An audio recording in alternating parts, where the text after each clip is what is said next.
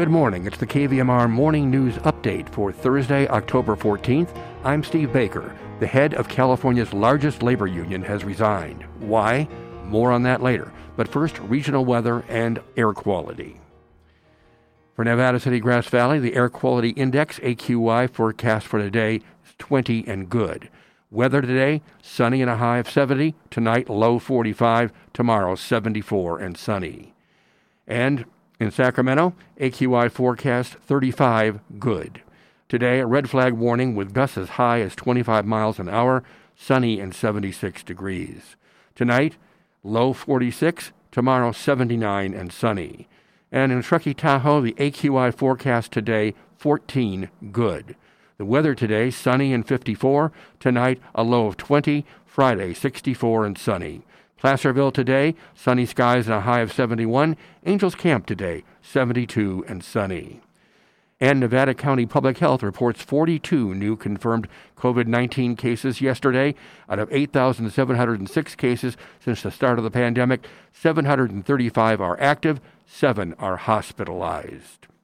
Well, this from the Union newspaper of Grass Valley, working the threat PG&E partners with local government to fight fire. Clearing vegetation from utility lines is of paramount importance in reducing fire risk. Sam Goodspeed, Division Chief of the Grass Valley, Nevada City Fire Department, calling it a priority as he shared details of his department's collaboration with PG&E. Nevada City has worked closely with the utility giant to ensure transmission and distribution lines are maintained at a top-tier level he is saying. We recently partnered with PG&E to clear a vitally important section of power line that facilitates the Eric Rood Administrative Center that might otherwise lose service in the event of a public safety power shutoff event. Says Goodspeed. With assistance from Nevada City, they cleared around the power lines that run through the city, which provide service to the government center. The work was completed over the course of several weeks. Primarily, large trees were removed. These were trees that could impact and cause downed power lines, says Goodspeed. This would interrupt service and have the potential to start a fire, and recent catastrophic fires throughout the state over the last few years have highlighted the need for this crucial care. Meanwhile, Nevada County All Veterans Stand Downs annual outreach event will be held in a modified form this year, according to Melise Monroe, the group's treasurer. The drive through event is planned for Grass Valley Veterans Memorial Building at 255 South Auburn Street from 11 a.m. to 4 p.m. Friday. Reservations can be made by calling 530 278 5343.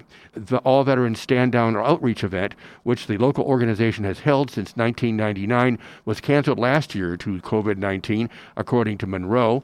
In past years, it's been held at the Nevada County Fairgrounds.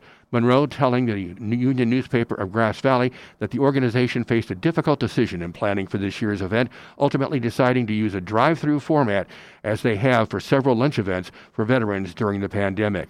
She says the decision was made with the safety of both attendees and organizers in mind. Other changes made this year is that it will span one day rather than two and that it will be held at the Grass Valley Veterans Memorial Building's parking lot, which the organization will be able to use without cost.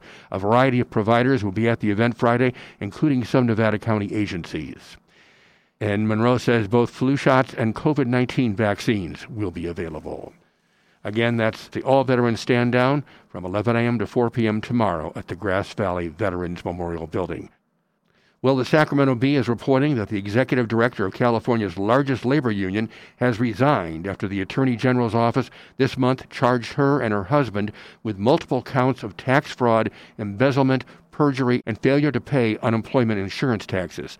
The office filed its charges against SEIU California Executive Director Alma Hernandez and her husband, Jose Moscoso, on October 4th in Sacramento County Superior Court.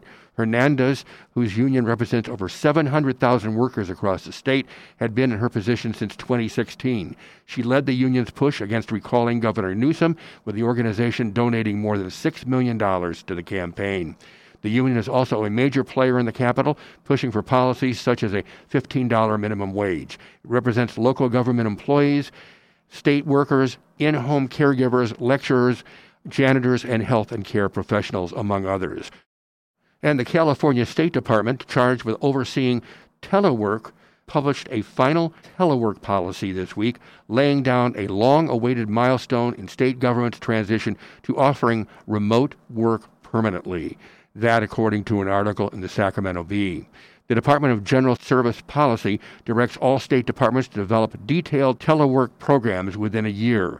The guidance is accompanied by a standardized agreement that every department under Governor Newsom's authority must use for every teleworking employee, outlining state equipment usage, home office setups, work expectations, and other elements. While acknowledging that not every job is eligible for telework, the policy uses firm language to support the practice.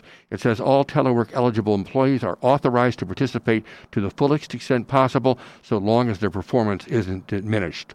The policy advances a major shift in California state government employment, which has long been characterized by rigid butts in chairs culture, despite decades old directives from state leaders to embrace remote work.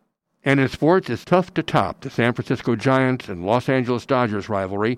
The two teams with first and second best records in baseball this year are now tied 2 to 2 in their first postseason series ever. And tonight's fifth game will move one of them into the National League Championship Series, and one will have their season end. It's a 6 p.m. game in San Francisco.